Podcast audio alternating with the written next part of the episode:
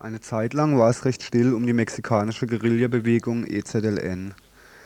Die Verhandlungen mit der mexikanischen Regierung schienen nie so recht voranzugehen.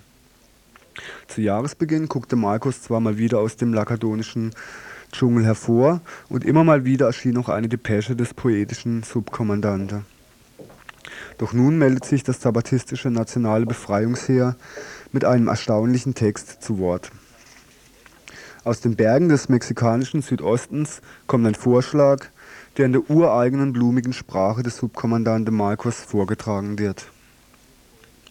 Obwohl die mehrheitlich indigenen bäuerliche Befreiungsbewegung das N für national im Namen trägt, schlägt sie ein interkontinentales Treffen für die Menschheit und gegen den Neoliberalismus vor. Im Folgenden dokumentieren wir Auszüge aus dem Dokument.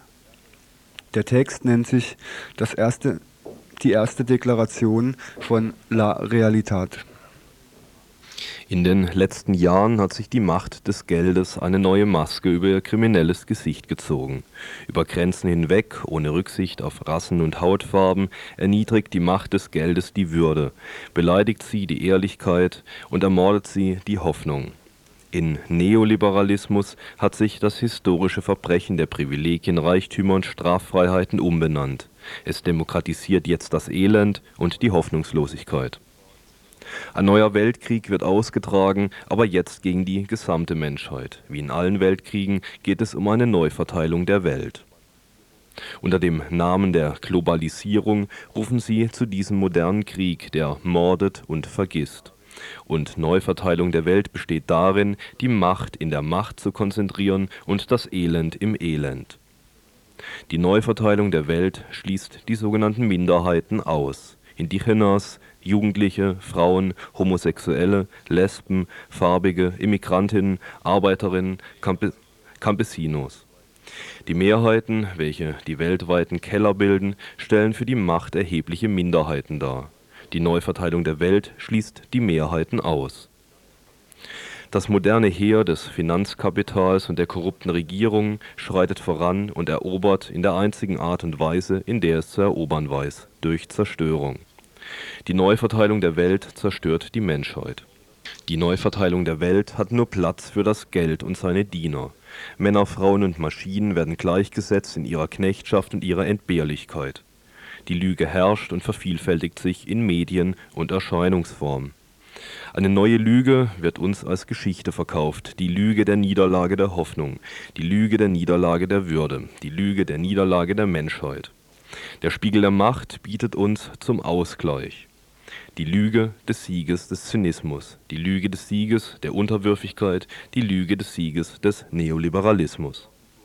Statt Menschheit bieten sie uns Börsenkurse, statt Würde bieten sie uns die Globalisierung des Elends, statt Hoffnung bieten sie uns die Lehre, statt Leben bieten sie uns die Internationale des Schreckens. Gegen die Internationale des Schreckens, die der Neoliberalismus darstellt, müssen wir die Internationale der Hoffnung erheben. Die Einheit jenseits der Grenzen, Sprachen, Hautfarben, Kulturen, Geschlechter, Strategien und Gedanken all derer, denen eine lebendige Menschheit lieber ist. Soweit der Vorschlag der EZLN.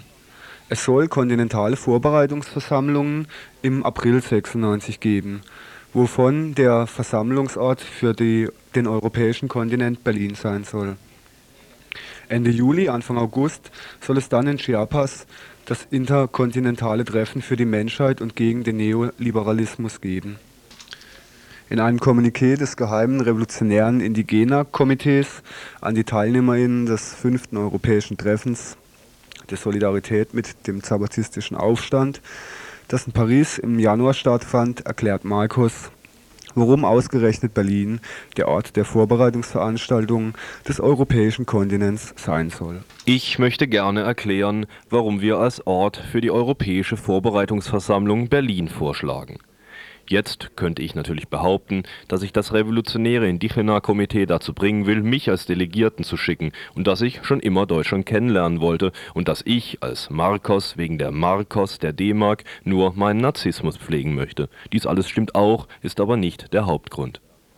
Wie die erste Deklaration von La Realitat besagt, hat uns die Macht eine Lüge als Wahrheit verkauft, die Lüge unserer Niederlage.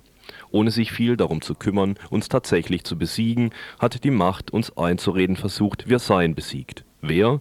Wir, ihr, alle, die wie wir denken, dass eine Welt möglich und notwendig ist, in der die Demokratie, die Freiheit und die Gerechtigkeit ihren bequemen Platz in Utopien und Bibliotheken verlassen und zu uns kommen soll, um mit uns zu leben und zu kämpfen, was eine herrliche Art zu leben ist.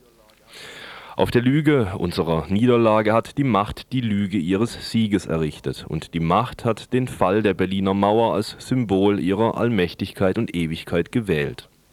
Auf den Trümmern der Berliner Mauer hat die Macht eine noch größere und stärkere Mauer errichtet, die Mauer der Hoffnungslosigkeit.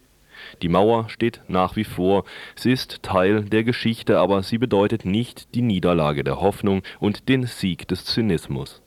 In Berlin. Liegt eine Scherbe des zerbrochenen Spiegels, den wir als Geschichte geerbt haben